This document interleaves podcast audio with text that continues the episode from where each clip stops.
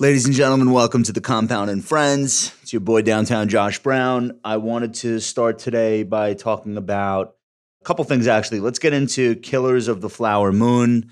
This is uh, one of the better books that I've read in the last couple of years. And I don't want to tell anyone not to see the film. Uh, and I'm not going to spoil like the whole thing, but it's a, it's a historical true story. And by now you probably have some sense of what it's about. These this is a string of murders that took place in the 1920s. Basically, the Osage uh, Indian tribe was per capita the wealthiest people in the world. They were given this horrible farmland as a reservation, uh, and then little did anyone know this land was sitting atop just uh, a massive oil reserve, very close to the surface. In those days, they weren't able to drill deeply, and you know oil was just at that point really taking off as I suppose the most important uh, technology of the day. So they become fabulously wealthy, and then of course the white man uh, is looking on, and they are working uh, in many cases for the Osage, uh, and they are in in tent camps, and so of course uh, you know the murders begin. And it's a really it's an amazing story and it's a really well done book and the movie was really good too. The problem is it's a three and a half hour movie. And it's not just that it's a three and a half hour movie that's the issue it's that you could have told this story in two and a half hours and really not lost anything. And a lot of what makes up that three and a half hour runtime is it's I don't, I don't want to blame it on cinematography, but there are like these really long, lingering shots on the prairie or someone's face, or you know they'll they'll follow someone walking through the crowd, and it just it it slows the action down to the point where it's noticeable. So you're two hours in, and it's just an incredible film and you recognize that what you're watching is just a really beautifully crafted, well made movie by Marty Scorsese, who has made many beautifully crafted, well well made uh, movies. And you see all of the art that he's putting into this, but then you also see your phone screen and you say to yourself, like, I'm basically halfway through this. uh, and it, it's almost like unbelievable what you're what you're signing on for. But it's a great movie, so I want you to see it. I just want you to, I don't know, like just mentally prepare yourselves.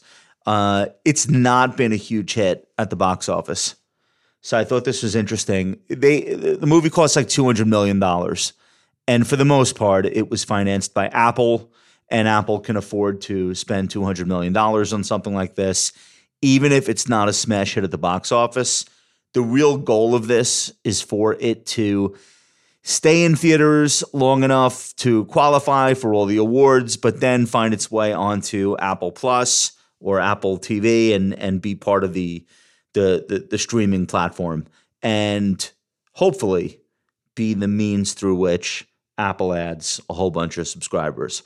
So for Apple, it's you know they're probably one of the few companies that I'm I'm sure they're not thrilled that it's not a smash hit, but it's I don't know if anyone's getting fired for this either.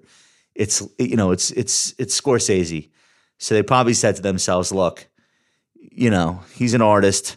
We're not gonna." You know, it's probably part of his deal where nobody can edit him, or you know, nobody can tell him how long the runtime is. So they they just said, you know what, we got into bed with an artist. It's Leo, it's De Niro, it's Scorsese uh, m- more often than not, whatever they put out is a hit. Uh, Wolf of Wall Street was three hours. That was a huge hit. That's already 10 years ago. Uh, I think The Irishman was successful enough at Netflix, not so successful that Netflix wanted to do this movie, but you know, also not a bomb. And that was three and a half hours. So I, I think they just said, "All right, I guess this is this is what it is. You work with maybe the greatest living director whose name is not Steven Spielberg, and he's an artist, and you know we'll we'll we'll do it. The problem is the, the rule of thumb is that the studio needs to see something like two and a half times the original budget in order to make money in a film. So if this is a two hundred million dollar budget, they need to see like five hundred million, and I don't think they're going to get there at the box office, uh, and not just because of the slow start, which we'll get into in a second, but uh, the movie did twenty three million domestic in its opening weekend, and granted, it was up against uh, the Taylor Swift movie.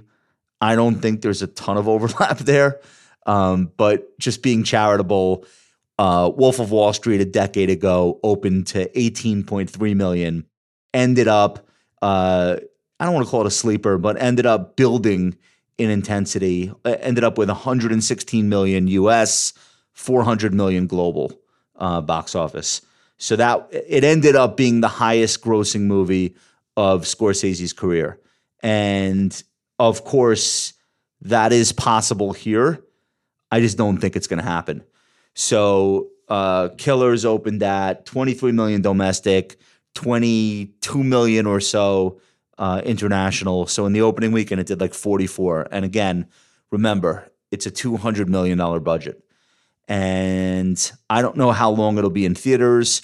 I don't think it's going to have the same momentum overseas uh, to match to match Wolf for a variety of reasons. One of them is this is like a very uh, Midwestern kind of American specific type of story with uh, with the Native American tribe, and it just doesn't strike me as the kind of thing that is going to find you know popularity in Europe or or Asia uh, where it really would need to. Uh, again, it's not impossible. Um, one of the other issues is they make DiCaprio or he makes himself really ugly. I think he's got something going on like inside of his cheeks or in his jaw, or he's holding his jaw in a really specific, odd way. Uh, and you know, and he's playing a villain, and De Niro's playing, you know, again, no spoilers, basically a serial killer. And so neither of them are redeeming. They actually there's like one redeeming, two redeeming characters in the movie. One of them doesn't show up until more than halfway through. He's a Texas Ranger who's become an FBI agent. And then the other is she's an amazing actress. She plays the female lead. No one's ever heard of her. I, her name escapes me now. Certainly not like a box office draw. So it's going to be very difficult, I think, uh, for this to to be a huge success. But you know, again, it's Apple, and it's one of the few companies that you know it's it's it's it's fine for them.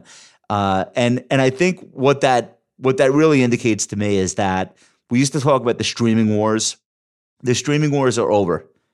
Netflix won, and everyone else has room to experiment, and there's going to be consolidation. And I wouldn't be surprised if a few of the existing streaming platforms merge in the next couple of years, mostly out of necessity. Uh, they're just going to have to. Um, Netflix added 8 million uh, net subs this past quarter. We found out last week.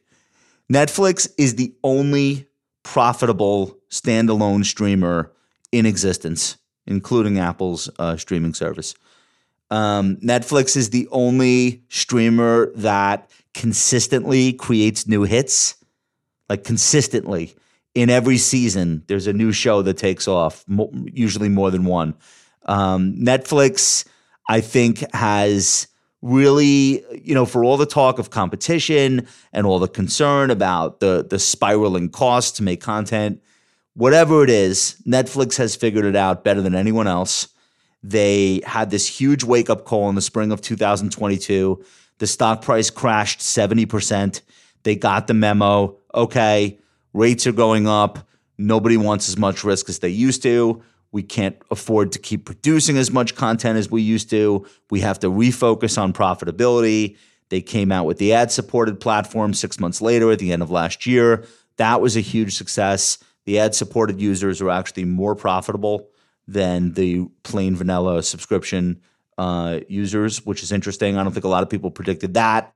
The password sharing uh, uh, crackdown worked exceptionally well. They're still running off the fumes of that uh, as more and more people who had been sharing a password, stealing a password, whatever, just come in. They pick a tier, maybe the ad supported tier, good enough. Okay, fine, I'll pay for it, but I'm only going to pay X dollars. Good enough. Good enough. It's working for uh, Netflix. And then the last component of this is again, Netflix slowed down on all the low quality uh, quantity production that they were doing in the spring of 22. They got the memo ahead of everyone else. And now you're seeing Max slow down, which is HBO. You're seeing uh, CBS and and Peacock and you know all of the other services. They are now getting the memo or have gotten the memo at this point. And now, oddly, counter cyclically, Netflix can actually go back to spending again.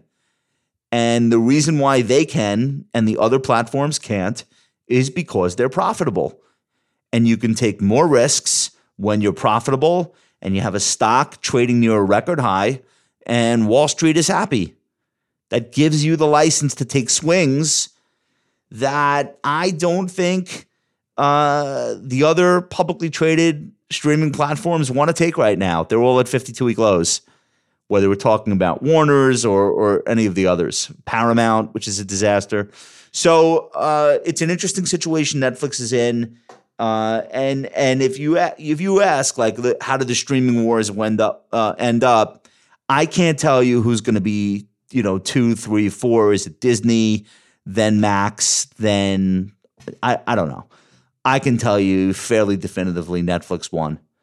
And they have the audience, and the audience is paying, and it's profitable, and they're churning out hits, and it's a they're in a really good place right now with Wall Street, having gotten their subscription growth numbers up and having gotten this ad supported platform as a new growth driver, and everything seems to be headed in the right direction.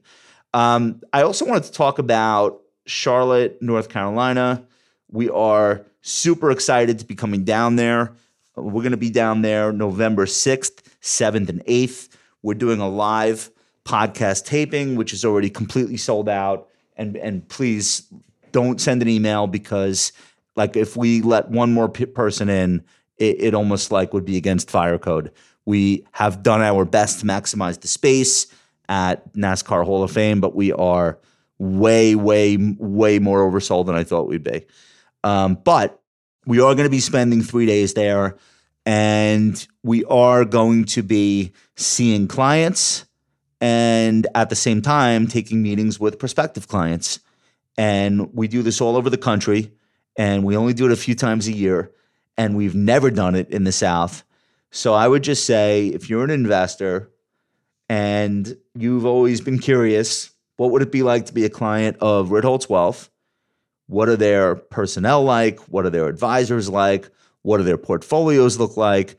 This is this is it. Like this is your opportunity. And I was talking to Michael about this a little bit earlier today. I'm not doing six or seven of these next year. Uh, I'm I'm just you know I I love traveling and I have a great time when I'm in a city and I'm with my employees and I'm with my clients and uh, you know I'm I'm definitely going to do a few. But we've done a lot of these, and you know, Michael's got kids very, very young, two two little adorable boys, and my kids are 14 and 17, and it is just very different. And you would think it would be the other way around. You would think like when the kids are younger, it's harder to get away, and you know, and leave your spouse with with you know two kids for three days or three and a half days. You would think it'd be harder when they're you know, four and seven years old, but it's actually the opposite. Because when you're raising kids, and anyone who's raised kids before is probably nodding their head, listening to me having this revelation for the first time. I'm a slow learner. When you're raising kids, all of the the struggle uh, before they're 12 years old is physical. Like it's physically exhausting to have two year olds, four year olds, seven year olds, nine year olds. Physically, you're driving them everywhere. They're in a million activities. You are physically lifting them up and carrying them around the house. When they're really small, they don't sleep. You're up all night. It's it's like a physical challenge with kids under 12. And then, and it's not always right along this dividing line, but at a certain point, the switch flips and the physicality of it is mostly over. You're still an Uber driver. Like you, you still have to be in the car pretty much the entirety of the afternoon, the evening, and all weekend, um, just getting them to and from all their stuff. But then you also become like a secretary because things have to be scheduled and they're not yet mature enough and old enough to do it themselves. But it's really critical stuff. It's beyond just, hey, you have a dentist appointment. It's like tutors, it's extra help, and then the buses are gone. So a parent has to pick them up. It's a whole thing. And then, God forbid, they start driving. And it, it, it become the challenge goes from being physical, where you're just so exhausted, like your eyes are closed before you hit the pillow, it becomes mental, mentally exhausting. And they say, uh, little kids, little problems, big kids, big problems. Yeah. Yeah. Because if two six year olds get into a fight, everyone cries, nobody remembers it five minutes later. If two 16 year olds get into a fight, boys, girls, boy and girl, whatever, it's probably something that lingers for a while. And it's probably over something deeper than so and so took my Cheerios. And when you're a parent, first of all, you're getting nonstop lip from your kids. I know your kids are perfect. My kids, nonstop, will call you any name they can think of just to get a a, a, a reaction from you. Um, but they're up all night. They're always on the phones. Every minute of the day, they could be doing something that could be detrimental to their future. You don't know who they're hanging out with, or you, you think you know, but you don't really know. You don't know what the people they're hanging out with are capable of. You don't know which experience they're having for the first time. You don't know when they leave the house for the night with their friends. You don't know where the night's going to end up or what time or how they're getting home or who's driving where. It just it becomes mentally exhausting. You you can go out on a Saturday night with your friends. You can think your kids have plans. This one is is going to his friend's house to watch the Giants game or whatever, and this one is going to a party two towns over, and it's eight o'clock, and you go sit down for dinner, and the texts start, and it's hey, actually, we're gonna get on the train. We're gonna go to Manhattan, or I, I need you after dinner to pick me up from this place and drive me, drop me off at this other hangout in this other place. And you just you sit there through dinner. Your friends are talking. Uh, if they have kids different age than yours, and you're just staring at your fucking phone because it's like incoming. And so you're you're a secretary, you're an Uber driver, you are a, a punching bag, and every time something negative happens with one of your kids, they fail a test, they don't make a, a varsity team, or or they get left out of someone's party, or their girlfriend breaks up with them, or their boyfriend, or there's a big hangout and they're not there, uh, or something. Every time something happens, you feel it, the same emotional gut punch that your kid feels, but you feel it doubly as hard. Sprinkles says to me, um, You're only as happy as your least happy child, which, which is absolutely the truth. Uh, and this is, you know, it's finite, it's not forever. You're not going to have teenagers for t- even 10 years. It goes fast. It's like seven years each kid. So, two kids, three years apart. It's a 10 year period where you're dealing with teenagers and trying to turn them into human beings and it is the most emotionally taxing and exhausting thing that I I think you could possibly go through, um, because all of your emotions are going to be so tied up in, and it's it's is the other thing. There's no break. It's every single day. It's every hour of the day that you're awake for sure, um, and it's every day. It's seven days a week, and so for that reason, for that reason, I'll be very glad to be in North Carolina. this is where this was all headed, guys. I'll be very glad to be in North Carolina for uh, for three days.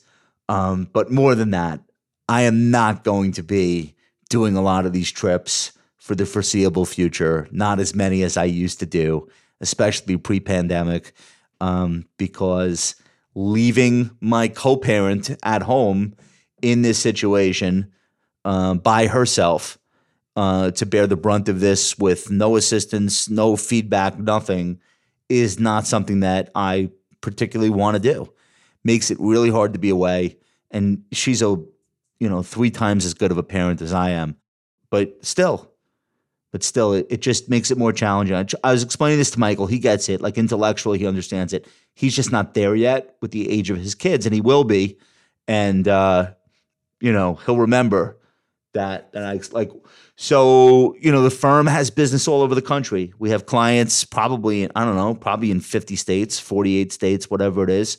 We have advisors all over the country. We have people that we want to get in front of, people that we want to see. We have fans everywhere. Um, the, the, the nature of the firm demands that we hit the road and we get out and see our people, and we want to. We have a great time. Um, it's just I have to personally do less of that, at least in this at this uh, at this point in my life. Um, and you know, everyone's cool with it. It's not really an issue, but I just wanted to uh, to mention that. So we're we're coming to Charlotte. I hope uh, if you live anywhere in the South that's within a reasonable driving distance and you want to come see us, this is what you do. You hit info at ritholtzwealth.com and you put Charlotte in the subject line. And we have some slots left on the calendar for prospective clients and anyone who wants to come and talk to us about their situation, their portfolio, their financial plan. This is going to be one of the best opportunities you'll ever have. So I hope you get in touch with us. All right, on tonight's show, an all new edition of What Are Your Thoughts is coming next. Michael Batnick and I go through all of the biggest topics, including some very big, important earnings reports uh, we're going to talk all about what's happening in the markets and the economy, everything that we're reading, everything we're seeing out there. I think, uh, as usual, you'll you'll enjoy it. And uh, if you do, the last thing I would ask you to do, make sure to leave us a rating and review wherever fine podcasts are played. Really goes a long way. All right, I'm going to send you to the show right now. Thanks so much for tuning in. And uh, here comes what are your thoughts?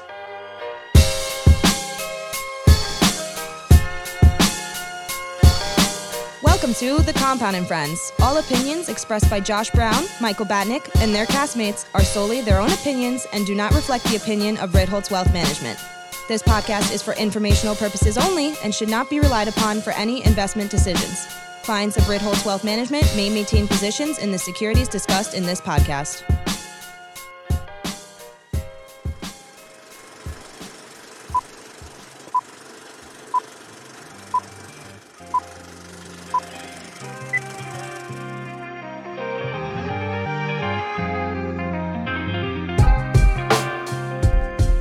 All right, my gangsters and my gangsterettes. Welcome to an all new edition of What Are Your Thoughts? Thank you guys for joining us on the live. My name is Downtown Josh Brown. With me, as always, my co host, Mr. Michael Batnick. Michael, say hello to the folks. Thanks for that. Uh, this is partially. Uh, oh, for the audio. audio. Hello, listeners. Welcome. Wow, what a guy. Hey, guys. So great to see everybody. I uh, wanted to say a qu- couple of quick hellos in the chat, and then we'll get right down to business. It's earnings season, of course. Uh, Roger's here, Jack is here, Gregory Mark, MK, what's up? Nick P, Rachel and Chris are here. Matt Dodge is here. Nick Kaspersky. Let's see who else. Jeff Asola, uh, Gary Walter, Drew Hickman. Nice to see everybody tonight. Thanks, uh, thanks for tuning in. Michael, who's our sponsor? It is U.S. Benchmark Series, uh, an FM property. Uh, John, throw up this chart. All right, this is a very, very interesting. I actually wrote about this the other day. What we're looking at here is interest rate scenario analysis. So, what what U.S. Benchmark Series has that's really unique are they target different maturities. So they've got a three month bill ETF, U.S. Treasury three month bill ETF They've got a six month, they've got a 10 year, they've got a lot. And actually, if you look at like the total assets in these things, it really says a lot about investor preference. So, for example, The three month T bill, Josh, ETF has 2.4 billion in assets. Can I wait? Can I stop you and ask a question because I'm not as familiar with this as you are? When you say they target, Chart so off. it says two, chart off two year treasury. So if you buy it now, the fund actually matures in two years like a bond. It's not an ETF that lives forever. Uh, no, they're continuously targeting that area of the curve. Okay, all right. So, So, they're just giving you what the maturities are in that. Yeah, but in it's interesting Okay. because, like I said, it's they have 2.4 billion dollars in the three month, yeah, uh, 450. I'm sorry, 500 million in the six month, and then in the 10 year, only 60 million. Nobody wants nobody, duration. nobody wants duration. But totally chart back on. that. Chart I back do. on. Chart back on. Okay, so what this is showing you is the asymmetric, in my opinion, well, not my opinion, this is a fact, these are just math, risk reward in bonds. So look at the 10 year treasury, for example. So when they made this, it was yielding 4.46%. That's like in the middle. You see it? 4.46% for the 10 year treasury. Yeah. So this is showing you what happens 12 months from now if rates go up 50 basis points or down 50 basis points Oh, or up 100. great. So what's So interesting helpful. is this. So if rates go up 100 basis points, now this is called like convexity. It's the second derivative after after duration. If rates go up 100 basis points over the next 12 months, this thing will lose 2.64% total return Yep. because you've got you've already got the 4.5% starting buffer, right? But But if rates go down 100 basis points, Ah. you've got the yields today plus whatever yield you're going to be getting, uh, plus, plus, capital appreciation. Yeah. So, So you make what is that? Twelve percent on a 12 percent of 12 percent of rates go down 100 basis points. You lose two percent, 2.6 percent if rates go up 100 basis points. This is over the next say that the risk from here in something like a ten-year Treasury is fairly asymmetric. Uh, it is possible we get another four quarters of of hi- worth of hikes from the Fed. Not likely based on current projections, Right. but conceivable. yeah. So what? So what? Who cares? Because the benefit of those first four rate cuts, even if they don't come for two years, is a much bigger payoff. Listen, I was talking shit about yeah. 10 year bonds today on LinkedIn. I don't care what anyone says. I'm, I'm, I'm a hungry hippo right here. I want to lock that shit in. I don't care if it goes to 6%. Can I say I want it now. Can I say one more thing that's interesting that you might not know about? So a lot of the popular ETFs that will target like areas of the curve, three to seven, seven to Yeah, ten. this is a specific maturity. No, but listen, but listen. So if you're buying the seven to ten, and not that there's anything inherently wrong with this, I'm just saying that is sort of like a market cap weighted ETF. yes. What determines how much you're getting and where is how much the government is issuing That's at right. different at different spots. So right. if you wanted to target a specific maturity, now you can do it. and there are people that do, and uh, increasingly more. Uh, so, all right, what? So it's benchmark. Where where do people learn more about this? Uh, U.S. Treasury. What's this? It's uh, U.S. Treasury ETF.com. There you go. All right. U.S. Shout out to Treasury ETF.com. All right, let's get it. Let's get it on. Okay, you're up. Uh, before we do, oh, as Josh mentioned in the in the monologue, I know people are uh, take it easy. We're going to Charlotte, but I'm asking with peace and love. With peace and love, there are no more tickets. We are sold out. So we we what what No, yeah, it's a good point. I feel bad. we we appreciate people continuing to reach out, but we have no more tickets left. you know, all right, we we're- did. We we uh we just we didn't think big enough when we booked it. When we booked the event, and we know better for next time. We just Well, need we have bigger. never we've never been there before. We don't know. You're just such a rock star that we just need a bigger. You know. That's Listen, I thought on, ten dude. seats would be enough, but apparently it's not. By the way, Uh, shout out to Nicole for planning the whole thing. And uh, if we if we closed you out, it's her fault. So just let her hear it in the chat. All right, we're All right, gonna go we're, we're gonna we're gonna go through. Really, we're gonna spend a little bit of time on Microsoft and Google. But before we do, just just a couple of quick items. Coca Cola. Apparently, people still like to eat sugar, Yeah, right? There's believe all this this Ozempic stuff. The, I those thought everyone was going to be skinny. Those what stocks happened? getting killed. It's had a pretty nice bounce off the lows. So Coca Cola revenue, third quarter sales rose eight rose eight percent uh, to twelve billion. Analysts were expecting eleven point four four billion. So, um, you know, I think that was fairly predictable that Coca Cola sales were not going to crash because a couple of people are losing weight. Last week we spoke about, uh, I think it was last week, about uh, LVMH and. Wait, what? sorry, What? one Stop. one- Get out of one- the one- chat. We're live. No, no. One thing about wait, what? Stop. One thing about. Get out of the chat. You're distracted. I'm not in the chat. One thing about Coca Cola. So my friend that's on the Ozempic, you know him too. He smokes a pack of cigarettes uh, a night now when he when he's out drinking, and you're not supposed to drink on that stuff also. And uh, this is just to me this whole idea that like all of these junk food stocks and fast food stocks are going to zero. No So way, dumb. man. Have So you met dumb. have you met any human beings before in your life? Are you kidding me? All right, sorry. Go ahead. All right. continue. So last week we spoke about LVMH, and I said uh, a luxury slowdown? Question mark. A luxury slowdown? yeah. Actually, not. Hermes. Did I say that right? What do they make? Bags and stuff. Hermes. Oh, dude, leather goods, yes. Okay. Yes. Bags. So at the end of September 2023, all the geographical areas posted solid performance with growth above 20%. So I think Yeah. uh, year over year, that 22%. So I guess in like real, and that's real luxury, right? yeah, well, well, Her- Hermes is interesting. It's like it's it's kind of off in its own world. It's super hot right now. The reason why the emblem is the horse and carriage, their original product, same as Louis Vuitton, was big steamer trunks for royalty. So you had a, a king or a queen or a duchess How do you know duke. this? because I just know. And so that you know, but like, they, so I'm answering your question. What do they make? Like, yeah, you could buy a belt from Hermes for like twelve right hundred dollars. You could buy a silk scarf for two thousand dollars, or you could buy like a giant, you know, leather overnight bag for. so this is like this is expensive. This is not is this is aspirational. Oh my god, thousand seventy five dollars sneaker. This is wealth. This is Okay, not this is- like Polo Ralph Lauren shit. This is like the next next. like Good the real real luxury. There's a gentleman loafer. You could wear this gentleman loafer. It's eight hundred sixty dollars. Outrageous. Anyway, they're on fire. It's not so maybe that no much, dude. It's like Ferro, Ferragamos are like seven fifty now.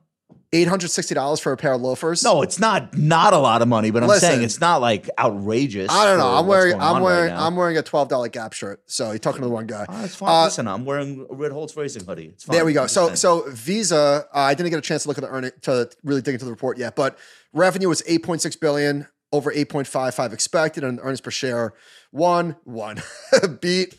Uh, and Visa shares are trading, yeah, not too far from an all time high. Not too I far. sold I sold this too early. I, I sold this sometime in uh, 21. Should have held it.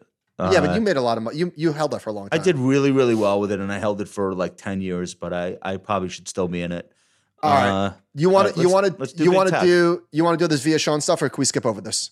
Which yeah no let's just like get right into Alphabet and Microsoft. All right, Microsoft first. Okay. So this is from. We're just going to go through these charts. This is from Consensus Guru. Consensus Gurus, excuse me.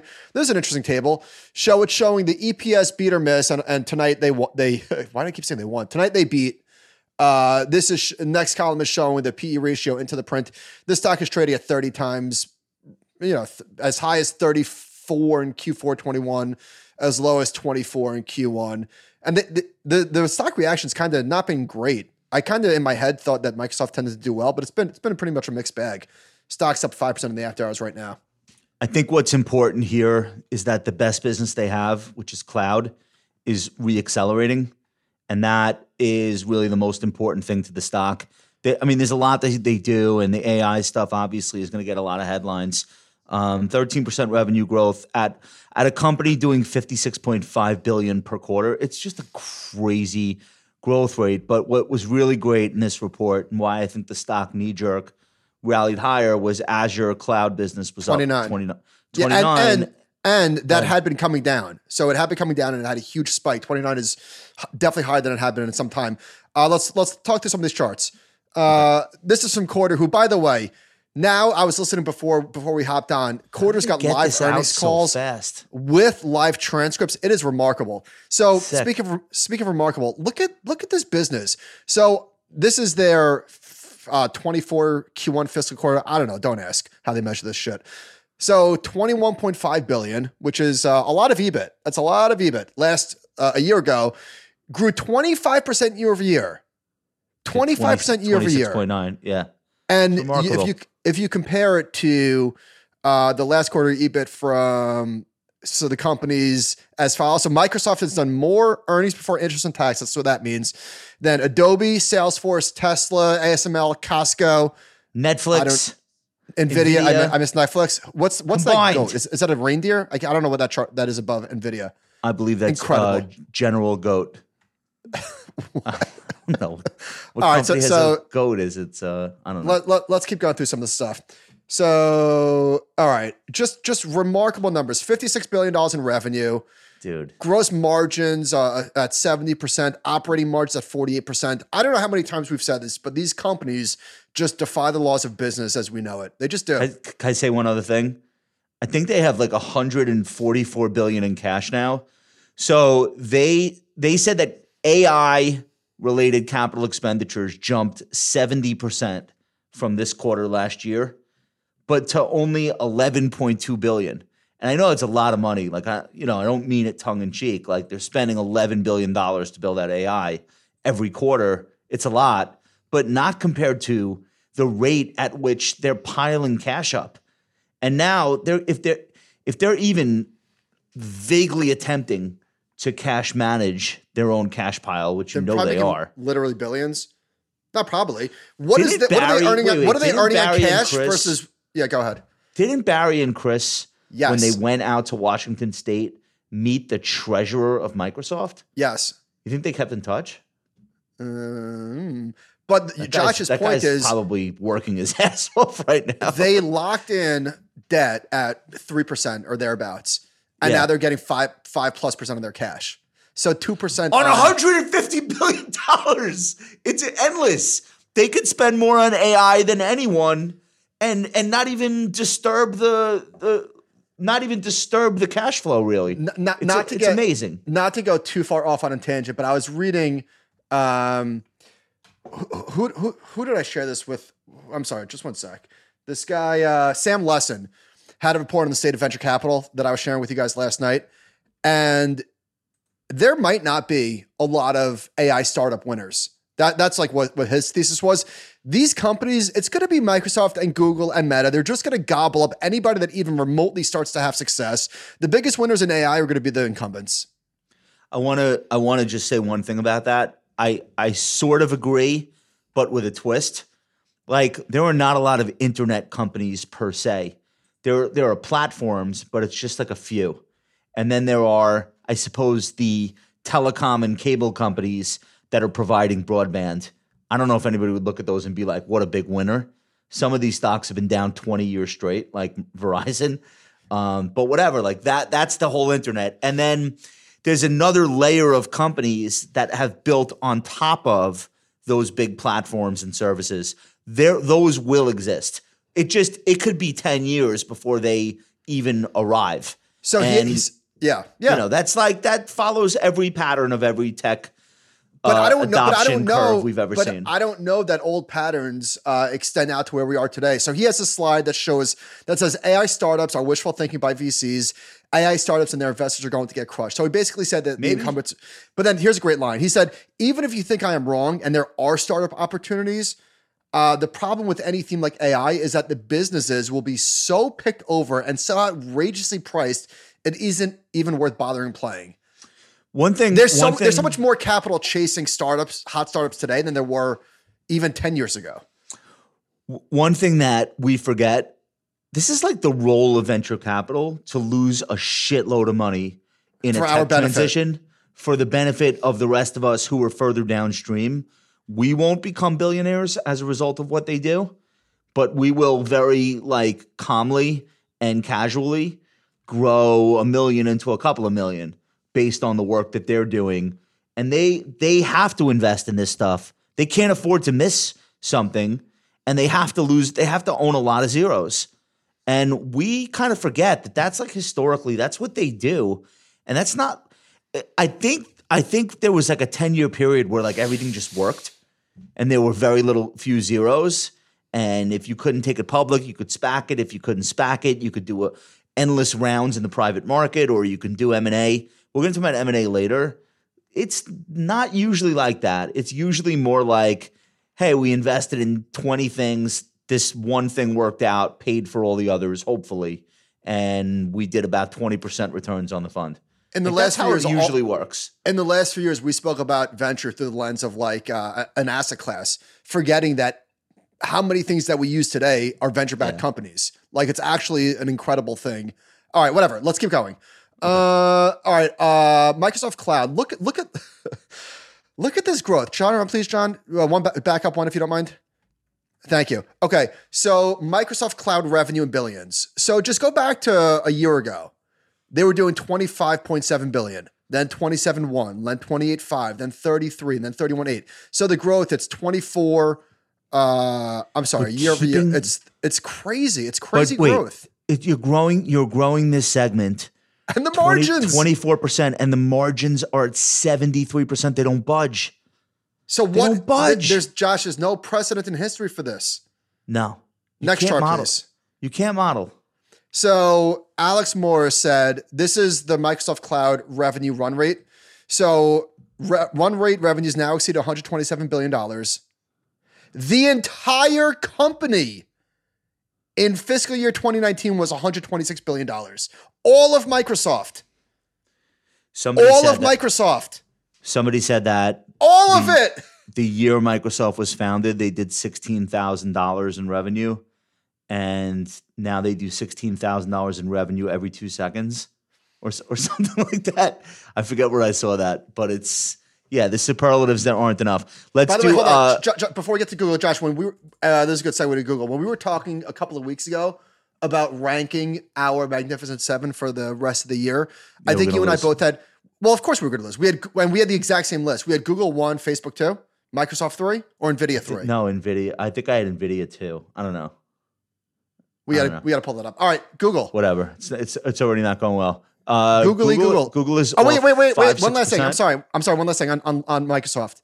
LinkedIn is still growing, eight percent a year. Yeah, I Like, told you. That- the, I told you the best social. It's the best social network in existence. It's the only one that matters at this point. They're all. Facebook is is over. Twitter is obviously a disaster. LinkedIn is the last one left, and Microsoft owns it, and it's pretty remarkable. All right, um, Alphabet. Alphabet's not so great. I don't really understand why because I'm not- I was about to say, I'm on the not sure surface the was so bad numbers look pretty good. Yeah. Let's Beat on revenue, beat on earnings. Uh, YouTube. Yeah, I mean they. All right, sales growth in the cloud division uh, slowed to tw- slowed to twenty two percent, and we said Microsoft was positive twenty nine percent. So versus the third quarter last year, up twenty two percent. It's not terrible. Uh, it's Well, eight their- their- four billion of revenue, It's our biggest engine of growth. So I guess that potentially slowing is is what's hitting the stock. but it- the thing is, it's just not that big. Like they're a very very distant third to Amazon and Microsoft. So they only made only they only profited 266 million this quarter in in the cloud. So it's not growing as fast as Microsoft's. It's smaller, um, and maybe it's short sighted to you know get bearish on it based on this one particular quarter because there is no future for cloud computing where Google's not a huge player. But that's probably if you ask me like what's the reason this is down and Microsoft's up, that would be my guess. What do you think? I'm sorry, I wasn't listening. I was getting ready for my next point. Sorry, Okay. I'm being honest. Make it. Uh, now I forgot my next point. Damn it! You're crushing it tonight. Um, fire. one thing Oh, about whoa, I'm sorry. I remember. I recall my point. So Google and and Facebook are important through the sense of that, like, if the economy was to be softening, which a lot of people say that we are softening right now, or slowing down, ads are what goes first, right? Like Yeah. the ads are the easiest knob to turn for businesses. And I'm sorry, you're just not seeing it yet. Well, I'm not sorry. It's actually a good thing. You're not seeing it yet. Yeah, uh, I think I think both of these companies are moved by what they say on conference calls and what kind of guidance they give. So we're like reacting to this stuff, you know, with the news out for about an hour. Uh, but I, I think just overall, on balance, these are still the companies that are in the best businesses on earth, and that's why you got four stocks worth six trillion dollars reporting, you know, in in the next couple of days. These are just the best.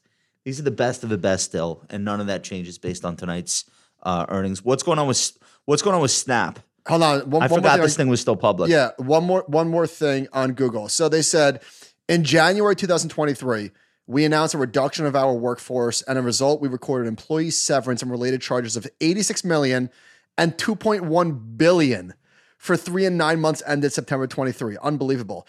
In addition, we are taking actions to optimize our global office space. As a result, exit charges uh, for the nine months ended September were $649 million. The fact that they're able to do this, like, all right, $2.1 billion in severance. We're going to take a charge of $650 million for real estate. It's wild. And John, chart on, please, exhibit number six.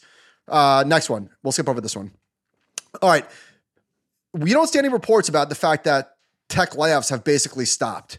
Remember, this is all over the place in Yeah. late 2022, early 2023. It was This- nothing but it was oh another one. Now it's. Amazon. Now Yeah. it's Salesforce. Now and guess what? It, it doesn't happen, and now the media doesn't report it anymore. Well, I think this is going to factor in heavily in Amazon's quarter, and it's not even a tech company. Like Amazon is a consumer discretionary, but like uh, they're going to report Thursday, and I think I think like Amazon is going to have a great quarter profit wise because finally all the layoffs, the charges, the severance, all of that stuff is now baked into the cake, and uh, a little bit of uptick in their business, like we just saw with these other companies, combined with that lower cost structure, and I, I think Amazon like is is in a position to not disappoint this time uh, after a few disappointing quarters in a row. Um, but you're right, you're not hearing as much about layoffs, and actually, some of these companies seasonally had to hire back. Uh, Amazon's a really great example of that. So All right, John. Um, let's end, let's end with Snapchat. Uh, okay, so Snapchat for a change. Uh, so I first grabbed it after I was like, oh my god, it's not down fifteen percent. That seems to be the theme every quarter for the last couple of years. It's such So- a piece of shit, but Yeah, it well, guess such what? a ho- it has such a hold on the, the the younger generation. Though they really use it. Well, the rally pretty much faded. It's up four percent now, but I mean, I wouldn't invest. I wouldn't invest in it because I don't think they found a way to make money from that. But Look at the revenue. what is it? Uh, all right. So it's it it uh troughed a couple of quarters ago. It's back on the way up. That's both in terms of like global revenue as well as average revenue per user. So not terrible. I mean, The problem is like the revenue model just makes no sense to me. It's supposed to be advertising, and there is some content on Snap that's not kids sending messages to each other. The content just sucks, and Instagram kicks their ass at that. Snap is just super effective if you're 16 years old, all your friends are on it. It's the easiest way to keep in touch with everyone you know each day. You take a quick Not a great picture of yourself. Yeah, I just don't know where the business opportunity is there. Yeah, they're And only- they're still reminds only doing of a Twitter. Reminds me of Twitter, quite frank, Yeah. quite frankly. Uh, and I think this has more users than Twitter. Is that oh yeah, possible? yeah, yeah. It does. Okay. I think it's. I think it does. yeah. Actually, not- wait. Twitter. Well, t- Twitter had like what 300 million. Does Snap have more? Actually, about positive. honestly, who Whatever. believes any of this bullshit? Okay. All right. All right. Let's move on. So that was uh that's earnings. So not bad. I mean, not bad at all. All right. What do you want Uh, to say about small caps? This is you. Yeah, this is me. Uh, let's go through. John, can you just throw up some of these charts? Do we have these charts from Aaron Stanhope? So last week, Josh, we showed this chart that Aaron has recreated. Right, it was the maturity schedule of the S and P 500, which again, not so bad. Uh oh, small caps. He used the S and P 600. Same thing, Russell, Russell 2000. thing. But Aaron was like, well, actually, next chart, please. Oh, do we not? Oh, we only have one. All right, my bad. I forgot to put this in the doc. But here's here's here's Aaron on the matter. So he says, uh, when we break down small cap components by sector, the dominant part of maturities are in two sectors: real estate, big shock there, and communication services. And like half of the debt that's coming due, half of the debt coming due is is real estate and communication sectors. However, however, uh, it turns out that the consumer that the communication services, all of that debt is two firms, two fallen angels, Dish and Lumen Technologies. So absent this is not like inflation X food X this it's it's it's take two companies out and take out real estate and it looks Out of two thousand, out of two thousand companies, out it looks wildly companies. different, wildly different. So it's not to say that uh, tighter financial conditions, higher cost of capital aren't impacting small stocks. Of course they are. I just thought it was a great way, a great reminder that like maybe don't take everything at face value, even things that seem objectively true. We had this conversation last week about, uh, or two weeks ago, about Amazon. We were talking about like uh, this earnings season, what sectors are going to have the biggest earnings growth year over year. And I was saying to you, like, if you pull Amazon out, consumer discretionary is actually going to be negative, but leaving it in, it looks like the sector is growing its earnings by 22%. So that, you know, yes, situational awareness. And actually, Sean gave me this. I didn't I didn't get to talk about it on CNBC today. Uh, if you take Nvidia and their earnings growth this quarter out of the market, the S&P's earnings growth goes goes much more negative.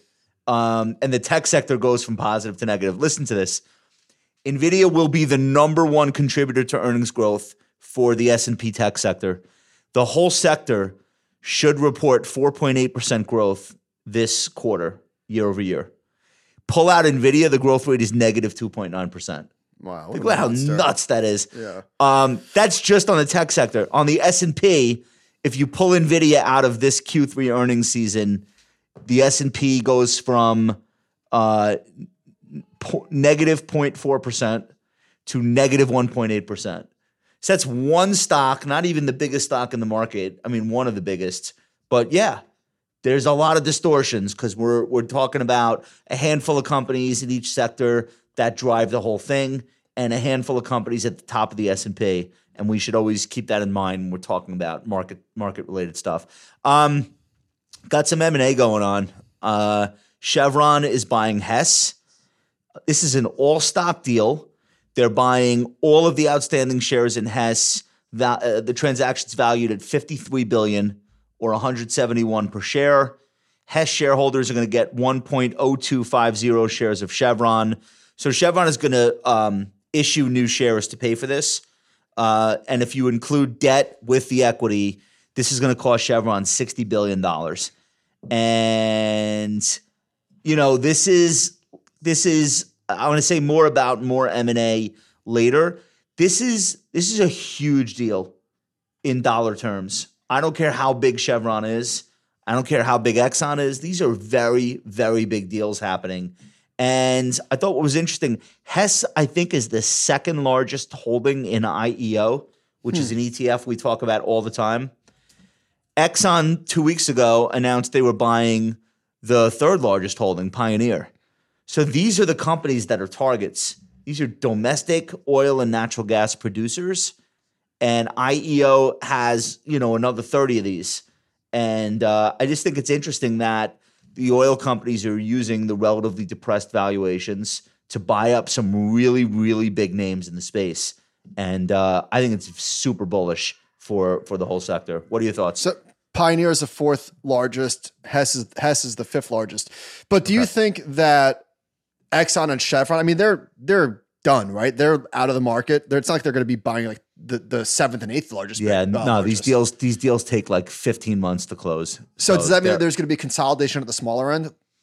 who knows? I, I just think I think it puts a floor under some of the the valuations here is is more important than who gets bought next because you know who the hell knows. Um, but I think just just like understanding what Exxon and Chevron were willing to pay on uh for on a on a valuation basis for these names, that's like an important signal that these stocks are probably ownable, uh, broadly speaking. And then th- throw Oxy in there. Oxy is not M and A, but Berkshire Hathaway is buying every show Yeah. it's not nailed down. Uh, every time that stock drops under sixty, they're adding to it. So I think there's a floor here for these stocks, and I don't know where the ceiling is. We have. I have some. I, I have some more charts in the M and A section. So let's put a pin in this, and we'll come back to it. Okay, you're up next. All right. Uh, so I had this in the in the doc. I probably put this in on Thursday. Why is gold working? I could have also included why is Bitcoin working. And in terms of like gold, just I think just a, It's a, fairly it's a fake flight to safety. what is That's why bit gold and Bitcoin are working. It's a fake flight to safety. It's a flight to fake safety. That's what I'm trying to say. which is both of them. Yeah, dude, people people have gotten their asses handed to them in treasuries, and they're just like, all right, I guess I'll buy gold. And then, you know, if you're a lunatic, Bitcoin works better than gold. But like that's what's that's what's going on here. Wait, what, do you mean? Why are you antagonizing uh, uh, Bitcoiners? Only lunatics own Bitcoin. I own Bitcoin. Am I a lunatic? I own Bitcoin. I am a lunatic. I'm going to tell you right now, this, this the same people are going to get all bulled up on this, and then this stupid ETF is going to come out and the price is going to fall. Well, because you What? said so. Crickets. I mean, yeah, you're. Well, it only, you- ha- it th- only th- happens. No, there's it only happens like- every. It only happens every time. Do you remember when the futures uh, Yes, I started trading? Yes. Okay. That was so the other top, so late the other time 2017. the other time that was top. No, what's interesting? Speaking of Bitcoin, you know, what was the actual bottom? Yeah. Uh, November November of last year. When FTX went out of when FTX blew up. That was the bottom. Kind of inc- kind of amazing how how markets work. Like crypto aside, just the way that markets work. You would think that when FTX goes kablooey, what's left? Right? Like fucking a. This thing is unownable. What is even left here? No, no, no. they're You, not around? you at the time said you at the time said if you're looking for for a reason to buy, the biggest brokerage on earth going bust. That's and this thing's still standing. That's the reason to buy. You were right, and that's what we call that's what we call a clearing event. And every market sometimes needs a clearing event after an extended bear market, and that's what that was for for uh, Bitcoin. That was a clearing event. That But was just a every great- weekend out a at once. A great teachable moment that when it seems like the news could not possibly get worse, bottom. All right. So anyway, my point with gold is that listen, gold trades on a lot of different things. That's what makes it, I guess, appealing for for some investors. Um, is that it can be sort of a chameleon. But one thing that has been fairly clear, at least a, an intuitive case uh, for or against gold, is that it trades inversely with real rates, right? If real rates are going up, it should make gold less compelling, right? Like, why would you hold gold? Doesn't do anything. So chart on, please. So, so the the yellow line is gold, and gold had been hanging high uh, much of this year, despite real rates increasing. So the black line is real rates but looks, inverted, This chart looks great. but the black line is inverted. Yeah. So you could see, right? It's negative. That means yields are going higher. yeah. Uh, and it's not, it's, you know, it's, listen, it's far from one to one, but nevertheless, it really is interesting to note the, the strength in real yields and the fact that gold is still hanging high with a, you know, with a, with a strong dollar. Like it's impressive. I think gold is going to break out before the end of the year. It, I think. I mean, there's not much time left, but uh, it's it's been bumping its head up against 2,000 for a long time now. It looks good. I don't know why anyone. If you're in it right now, why would you sell it? There's a million reasons to want to buy it. I don't know why you would. What would be the reason to not want to be in gold, other than technicals? Like if it if it sells off, technically you might want to be out. But I'm saying, if Because you're like can a get- gold because- believer, this well, is the time to own it. If you're a gold believer, you're never selling. But the reason to sell gold is because you can get 5.5% in cash. Not saying that's why you should sell gold, but yes, but people, but on the way up, when there's momentum behind the price of gold, which there kind Yeah. of is right now, no, there is. you're not worried about five percent.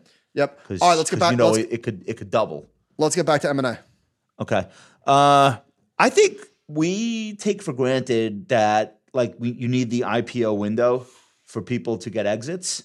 The IPO window is not going to reopen this year.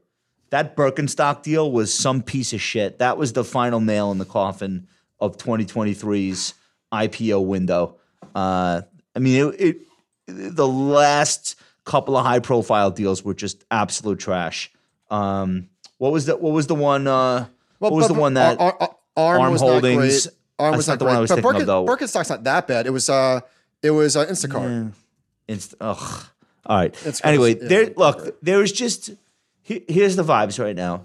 There is just not demand for anything like this. We tried. We tried a private equity held thing. We tried to bring that out. Didn't work. Um, we tried a profitable VC backed startup like Instacart. That didn't work. We tried a popular consumer brand like Birkenstock. Nobody wanted that either. Just nobody wants it. So if that's the the climate, probably the bailout here for the private markets is going to be M&A. And I know there's always M&A, but it just might be a more realistic exit if you need an exit in the next 6 months. Aren't So M&As always bigger than IPOs, or maybe not always, but generally speaking, aren't there more uh, more Like the M- buyouts than IPOs? the M&A market is large. Yeah, yeah. normally. Nor- and Yeah. and keep in mind, like in 2021, those are those are not IPOs. Those SPACs are M and A. You know what I mean? I Like guess, the. SPAC co- the SPAC does an IPO, Right. but it has to buy a company. So it's technically it's M and A. But yeah, uh, it shouldn't be that surprising. Um, Bloomberg is talking just about M and A in general. Uh, let, us put this chart up first. Woof. So Fortune magazine is basically making the case that there are 1200 venture-backed private companies on the verge of running out of money. And it's like high t- it's high time that we see a turnaround in uh M&A to alleviate that because they ain't coming out through the public window. Now, Bloomberg is talking about public market M&A. We've had 139 billion dollars worth of takeovers in just the month of October. Did you know that? That's triple October of last year. It is the highest volume for any single month in terms of M&A since June of 2019. And does this include the energy stuff, or is that, or is this like closed? October. Yeah, it does. Okay. Four of the five biggest M&A deals globally this year have been announced in the last two months. And put that chart back up. October is the busiest month in years for U.S. company takeovers. This is uh, we're having a moment. We're having a moment, and maybe some of this has to do with like people feel like, all right, this is as high as rates are going to go. Maybe you just still have these depressed valuations going into the end of the year. People are looking for something smart to do. There's probably a whole confluence of reasons that we'll, we can't get into now, but it's not just the United States phenomenon, um, and it's not just energy. Roche Holdings, which is a big Swiss drug maker, um, they're buying uh, they're buying a drug for seven point one billion dollars. Uh, there's an Indian steel company spending billions of dollars to buy Walt Disney's Indian operations. Um, Microsoft closed the Activision deal. That's 69 billion after two years of regulatory hell. Um, then you have the Exxon deal. Uh, they say Devon Energy is looking at major acquisition targets. So there's a lot. Uh, oh, uh, Bristol Myers Squibb just bought a big biotech. There's a lot going on here, and I wouldn't be surprised if it continued. And I'd almost rather see this kind of activity than just buybacks. I think it's a more interesting market when companies get bought and then the whole sector has to be re-examined and rethought and, and maybe even re-rated. What do you think about that? Let's.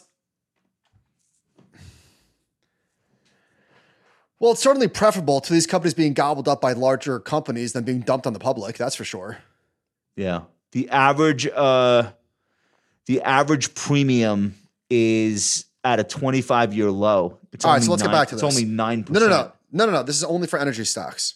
Okay. So chart on, please. I apologize. Whoever the the, the person at Bloomberg writing this, I forgot to put their name in the deck, but they say that the North American energy sector has seen 270 billion dollars worth of M and A deals year to date, with the average share premium at a 25 year low of just above nine percent. Between 1998 and 2022, the average premium was 26.5%. So I, I wonder if one of the reasons why, and I think they alluded to this in the article, the premiums aren't so large is because the companies have done well and chart off. And they're not exactly cashing out, right? These are not cash deals. They're they're they're still upside in, in these names. So now you have shares of Chevron, you have shares of Exxon. Uh, he also said in a cons- so what, where does this leave the rest of the industry? He said in a consolidating industry. In other words, why is Hess selling for a 10% premium? Like, why even do that? In a consolidating industry, one wants to sell early before the best buyers have satiated their appetite elsewhere. I thought that was. I agree with that. And there's one other thing I would add to that, just from from my own, you know, history as an investor. One of the things I used to always do wrong, and a lot of people that don't know any better used to do wrong, is if you think a sector is consolidating, buying like the lowest valued or cheapest or smallest company, like like being like, oh, I'll buy the eight dollar one. It just doesn't work.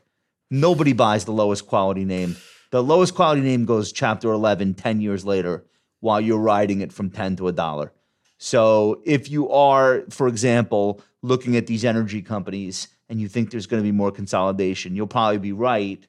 The highest quality assets are the ones that are going to get bought, not the lowest quality, because those can, those assets can be ignored or replicated by better companies in the space. They don't need to buy them. So just uh, uh, a heads up. Uh, All right, stick with stick, sticking with sticking with M and A. Uh, let's talk about Morgan Stanley. So their investment banking revenue was below a billion dollars for the first time in a long time. Uh, and here's a quote: "The minute you see the Fed indicate they've stopped raising rates, the M and A and underwriting calendar will explode because there is enormous pent up activity. Boards of directors are sitting there saying, until we understand the cost of financing, it is very difficult to pull the trigger on some of these capital transactions." I know there's pent up activity. I just don't know if there's an appetite for it Oh, yet. pent up activity. That's interesting. That's You know what I mean? invoice mid-ship, They didn't yeah. say pent up demand. The investors don't want any of this shit. There's there probably is pent up activity, meaning there are a lot of issuers who would like to sell something to the public. The public doesn't want it. So that'll change, but I mean that's that's where we are right now. So I think Morgan. Stanley, Morgan Stanley's underwriting is competing with the Federal Reserve, and so is their wealth management. Because when interest rates are five percent, and when you can get five percent plus on cash, people are in a lot less of a hurry. Especially, especially when it's not like the market is going up. In 2017, holy shit, I'm getting Uh, one on, on my bonds and the market is ripping. I have to do something. I need to speak with an advisor, right? Get Yeah. me get me allocated. Well, now the market's whatever. The market's fine, but it's mostly going sideways. I'm getting five and a half percent of my cash or five and a quarter, whatever it is. I'm not like dying to speak There's to an no advisor. FOMO. I'm- there's no FOMO in the stock market None. whatsoever. so anyway, so Morgan Stanley's wealth management net new asset flows sank by 45% year over year. That is insane. Now, they're still doing numbers. $36 billion is not is nothing to sneeze at, but it was it was $65 billion a year ago. So that's a 60% sequential decline. So they pulled in half the amount of net new money uh, this quarter from uh, a year ago quarter. Unbelievable. Yeah, the Now, stock I- the stock hit a 52 week low uh, after they awful. reported. Morgan It looks Stanley. awful. James Gorman. Now, I don't know if this is because they already plucked all or they squeezed all the fruit out of E Trade. I'm sure that's part of it. I think they have But- to make another acquisition. Oh, here's what I want to say Robinhood. Morgan Stanley's going to buy Robinhood. It's so off brand though. Why? It's so because it's just so low rent and shit. Because Morgan Stanley is Morgan I Stanley mean, and Robin is Morgan Robinhood. Stanley. It's the original Yeah, white shoe yeah. firm. Morgan Stanley was was a spinoff from J.P. Morgan. Like it's just, it's. I mean, not that E not that E Trade was prestigious, but E Trade was like obviously dying. Robinhood's not obviously dying, and it's a very different culture.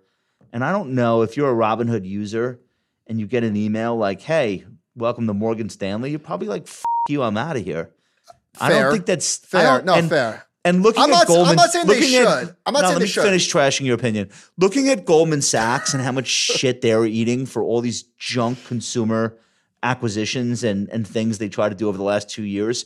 Do you really think that James Gorman is sitting in his penthouse office like, let's do some of that? Like I, I feel like they're gonna go the other way. I think they're gonna buy like are they buy? They're gonna buy like a company that's really involved with the plumbing of finance and that's like has no uh, public facing brand. But they're all in Because- on wealth management. Or they're not all, they're deep. No, no, no, no, no. They, all right, I agree with you. But being all in on wealth management, all that means is that you need more funnels to feed the financial advisors with potential clients. You don't need a direct to cons- you don't need a consumer facing acquisition to build that. You can like get you can they've done this like with um all the uh all the businesses that they have where they service 401ks for Fortune 500 companies or they service like stock option business and then they feed that. Those are not publicly f- facing brands like a Robinhood or an E-Trade, but they have like a lot of customers. I think those I think those are just better optically for Goldman and and uh Well, and Morgan yeah. Stanley. Well, I think they're gonna, I think they're going to do something. Uh, all right, let's talk about the mutual funds. Not a fun business to be in right now. Uh, mutual funds are in big trouble. One of the things that we talked about with Balchunas, there's this phenomenon where every time there's a market crash or like a big correction, what happens in the aftermath is that the money that came out of actively managed mutual funds goes right into index ETFs. And every time that happens, that's a big chunk of both dollars and investors who never come back. Mm-hmm. Like once you start building portfolios of ETFs, you're not like, you know what, I think I'm going to go back to using mutual funds. So that phenomenon has just been repeated so many times. And now we're, I, I wouldn't say we're in a crash right now or, or even a correction, but we're still below the 2021 high for most stocks. And active managers are losing more assets under management. And it's becoming increasingly apparent that those assets they're losing are not coming back. This is a Bloomberg piece. Money managers with 100 trillion confront end of bull market. And what they're basically saying is 127 billion dollars out of T Rowe price in two years. Think about how much money that is. You know how hard it is to raise 127 billion dollars in Yeah, two years. takes 50 years. uh, Franklin Resources, uh, a 20 quarter uninterrupted 20 quarter losing streak. Um, and then they talk about Aberdeen across the Atlantic. It's England, uh, Scotland, England, same same shit. Uh, this is a direct quote. Across the hundred trillion dollar asset management industry, money managers have confronted a tectonic shift in investor appetite for cheaper passive strategies over the last decade. We know that. Now they're facing something even more dire. The unprecedented run of bull markets that buoyed their investments and masked life threatening vulnerabilities may be a thing of the past. So they were saying 90% of additional revenue taken in by money managers since 2006 came from the markets going up. The markets It's went up stat. and up and up and up. And that masked the fact that these companies organically were not growing. They were just living on market growth. And now that seems to be over, at least right now. And it's just a really, really tough time to be an active manager running a mutual fund. And we, you know, we know these people. We we know that what the data is saying is being backed up by the anecdotes. It's Yeah. uh so we have a couple of charts. Um I know how this ends. Chart off. Go ahead. How do you, how does it end? We talked to Nick Colas, and he said one of the things that dying industries do eventually was they buy their distribution. And he was telling he was telling us that in the context of Rolex acquiring Tourneau, which Tourneau is their biggest retailer of Swiss watches. So the biggest Swiss watch company bought out its biggest distributor. And this happens in every industry. We're seeing like CVS, Caremark. We're you know you see this everywhere when an industry is uh, not growing anymore. They buy their own distribution. So I think where this ends is you're going to see the asset managers start acquiring firms like ours. Are you allowed to Uh, do that? Are you allowed to distribute your own funds through an RIA? I think with enough lawyers, you will find a way, and they always do. And uh, that's what I think is going to happen. So there are $500 billion asset managers that are subscale. We're in a world of Vanguard and, and BlackRock are uh, 10 trillion plus. That's scale. 500 billion sounds like a really big asset manager, and it is, but it's subscale for the, the state of the modern industry. I don't know that they can just invent new index ETFs and catch up. Those categories are taken. So the next best thing is to own your own distribution. That's where I think it's that's my personal opinion. I think within 5 years a lot of RIAs will have been bought up by some gigantic publicly traded asset managers. And not even to stuff funds through the channel, just because we are where things are growing and they need to add growth. Oh, okay. That's what I think is going to happen. All right, got it, got it, got it. So I thought you were going to say as a way to get assets into client. Dude, our business is growing. I think Chip Roame at Tiburon, the last the last slides I saw la, uh, last spring in in Boston, I think he's saying RIA channel is still organically growing 15% a year. Like like that's the, asset managers are negative So, so, so and here's we're what I a think. complementary business. So I'm not going to. I'm not going to. I'm not going to completely dismiss what you said. There, there might be. There's two other, two other avenues. One is or ETF issuance, which now crossed ten thousand. There's, there's, there's just getting sliced and diced. Every sector and subsector and sub industry is, is being filled. The other thing is, what if they're just melting ice cubes? They're just gigantic melting ice cubes, and they continue to lay staff off, and they just continue to get fees. I think they have to make a decision. I think they have to start buying up tech. They have to buy they have to start buying up tech and own the platforms through which advisors and investors buy and sell and make decisions. That's one option. And we know a bunch of people in asset management that are trying to do that right now. And I think that's smart. But the ice cube is just melting. It's not. It's not. The ice cube's not on fire. It's just melting. They don't have to not they they, they only have to melt slower than the other ice cubes. Is you know what I mean? Like like they have to find a new strategy. That new strategy is not going to replace what they're losing, but it could change it could change the the game up. It could change the rules of the game. If they all become fintech providers and own platforms, it's a better story. And that way they still have this melting ice cube that's generating a ton of cash and they have somewhere productive to invest that cash. So I I think it's either going to be They want to buy the people who are closest to the clients, which is Well, know who did this? Know who did this better than anyone? I hope I'm not speaking out of turn, but like obviously at a much smaller scale than say T. Rowe Price, but like O'Shaughnessy Asset Management, an active, an active, an active shop. They created Canvas, this beautiful tech platform that literally did not exist and totally reinvented themselves. Really hard Yeah. to do. Really hard to do.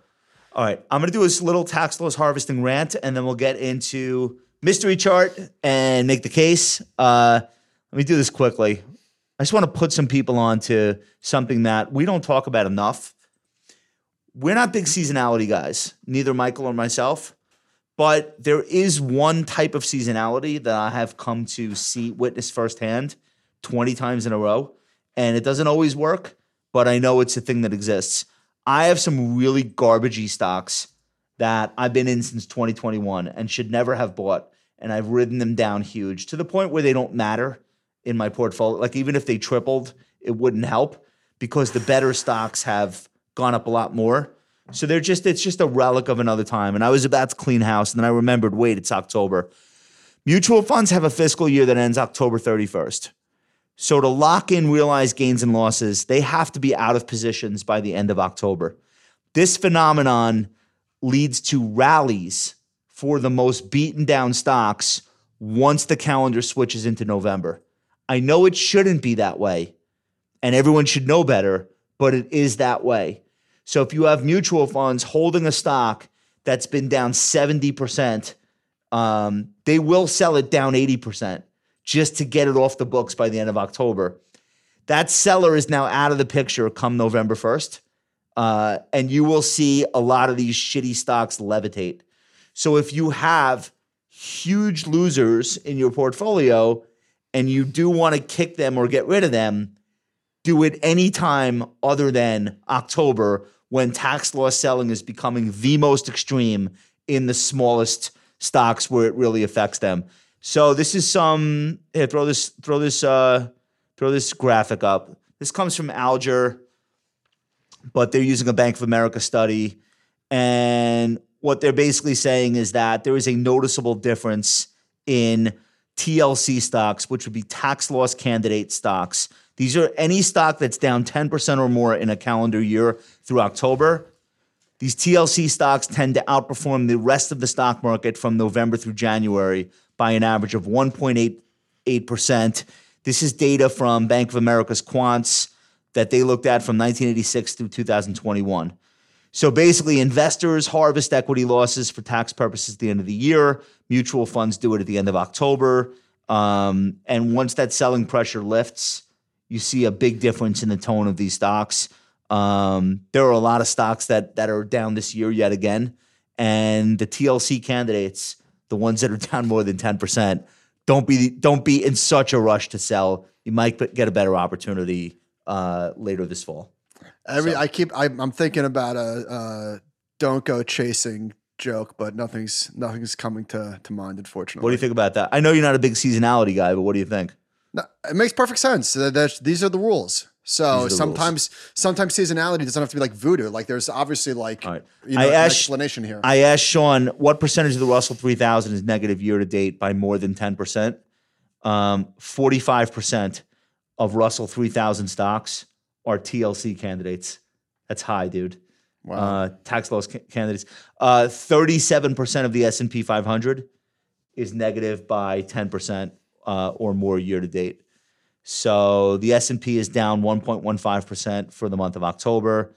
Um, That's going back to what's that? I mean, all right, fine, finish. Uh, it doesn't matter. That's Yeah. it. That's all. That's all I got. So don't be in such a rush this time of year. Uh, give it a couple weeks. All right, go ahead. You're gonna make All the right. case. I'm going to make the case uh, if if you are in the camp uh, that rates are at or near a peak, and you're looking to play rates in an instrument other than bonds, i.e., stocks, Mm. I think you want to. If I if I knew, okay, let me ask you this: If you knew that rates were going to fall, and maybe you asked this me this to me, or maybe Ben did, if you knew that rates were going to fall, would you would you be more likely to buy utilities or the ARC names? Oh, that's a great question. Uh, for the like the initial knee jerk reaction, Yeah, Can I? I think I'd buy both. I, Okay. I could. I could picture them e- going up equally as much. So I would buy utilities, which I own, uh, before I would buy those names because I think that even though those are like also long duration assets, I think there is just no appetite for money losing companies right now. So chart on, please. So what we're looking at is uh, a Goldman Sachs basket of growing sales and profit and and profitable margins. Right, that's the blue line. Uh, versus growing sales and negative profits. So you could be growing your sales, but this is just such this is how investor preferences change, right? And like Yes. clearly, there is no appetite for companies that are not making money Dude, in look this. at the timing of this. Look at the separation starts right when the Fed starts hiking rates. Yeah, I mean, almost. like you know, there was it was March. Yeah. Uh, oh no, that's not. Oh no, March. It's no, it's March 2022. That's when we started hiking. Yeah, I'm yeah. sorry. So when But did way- the either way- separation really get real over the summer? Either way, I get what you're saying. Yeah. Yeah. Uh, okay, so so so uh, next chart. So this so th- these names have gotten killed. Like the interest rate sensitive stocks. Obviously, utilities are sensitive to interest rates being high the other way, uh, like the opposite way of ARC. Those are super long duration. Who knows when you're going to get paid back? This is sort of the opposite in that these are like a bond proxy, at least for like some some some uh, equity investors who owned utilities just for the yield. Well, there's really no reason, and also, of course, the you know these companies are borrowers of money, so there's that too. So the double whammy. There's no need to get 2.8 percent of utilities or whatever it was when you can get five percent of cash. So these companies got killed, uh, and they're bouncing a little bit. Uh, next chart also uh, in the same vein, Verizon, another company. That I, Whoa. So at Verizon is another stock that I own. Uh, I'm not up that much, so it's all good. But uh, had a big day today on less bad than expected earnings reports, and then one. oth- I just bought it a couple of weeks Look ago, at it. I know, but look at it. and then yeah, I'm up four percent. I'm out, and then and one other one other area that's rightfully being hammered by higher rates. Uh, that again, this is like the if you think that rates are going to top out here instead of buying bonds, you can buy these stocks. Is Home Depot. Home builders are just getting destroyed, and then Home Depot obviously is, you know, in squarely in the epicenter of the frozen housing market. I like this. All right, you want to do a mystery chart? I like Go this ahead. idea. Go ahead, All right. Uh, let's do this quickly. Throw it up, John. feeling bullish, feeling bullish. Dow. All right. Dow component. Is Uh, this, is this weekly? Yeah, this Dow is component. monthly, hot sector. monthly. No, look, I'm going back 10 years with this bad boy. But it's a monthly This is chart. a These are two, monthly I'm showing you a 200 day moving average. Doesn't really matter. Um, but this is uh, 10 years. First of all, not knowing anything about this company fundamentally, buy or sell. Buy, obviously. No shit. All right. Okay. What is it? This is a Dow component. Yep. Uh, can you give me like anything else? Like What there's a lot want? of Dow components. I don't know. Like what does it do? Well, we spoke a lot about this sector on the show today. Is that is that Uh, help? This is Visa. no, it's not a bad guess though. Okay. If I is, it a, is it a financial? no, throw it up. I because if I give you the sector, you're yeah. gonna know. All right, fine. You know right, what I mean? Yeah, reveal. So it's all right. Reveal. You can't win them all. Uh, okay. How Wait, good is this? Conoco's in the Dow. This is the only stock in the Dow. The only energy. No, Or is Exxon in? Exxon's in. no, Exxon's in. Exxon's not in. They pulled it out at the bottom. Chevron's, in. Chevron's in. My bad. Okay. Yeah, I don't know why they did that. Uh, ConocoPhillips looks fucking incredible right now. I mean, look at this thing, right? Um, and this is over ten years. It's not like a fast money type of stock, but my God, is this thing positioned beautifully? So I don't own it, but I own it through the IEO, right? Um, we have one. We have one more chart on this, real quick. I know it's six oh one. Um, everything's going in the right direction. It's a dividend. Here's your normalized diluted uh, earnings per share on a trailing 12 month basis. Here's your quarterly buybacks. This is just like, this is a company that really does everything right. It's one of the highest quality energy companies in the world. And uh, this is this is just year to date. So you got a little bit of a pullback here. Um, I, I think I might I might I might just take it. I might take it. We'll see. All right. Thanks for uh, thanks for playing. Hey guys, did you know tomorrow morning, Wednesday morning, is the day we get our all new episode of Animal Spirits with Michael and Ben. We went Make hard sure not to miss it. What's that? We went hard, today. Yeah. Okay. Is that okay? I listen. I can't wait. Uh, all new Ask the Compound with Ben on Thursday afternoon. Get your questions ready. and an all new Compound and Friends at the end of the week. Thanks so much, guys, for joining us for the live tonight. Thanks for listening out there in podcast land. We'll see you soon.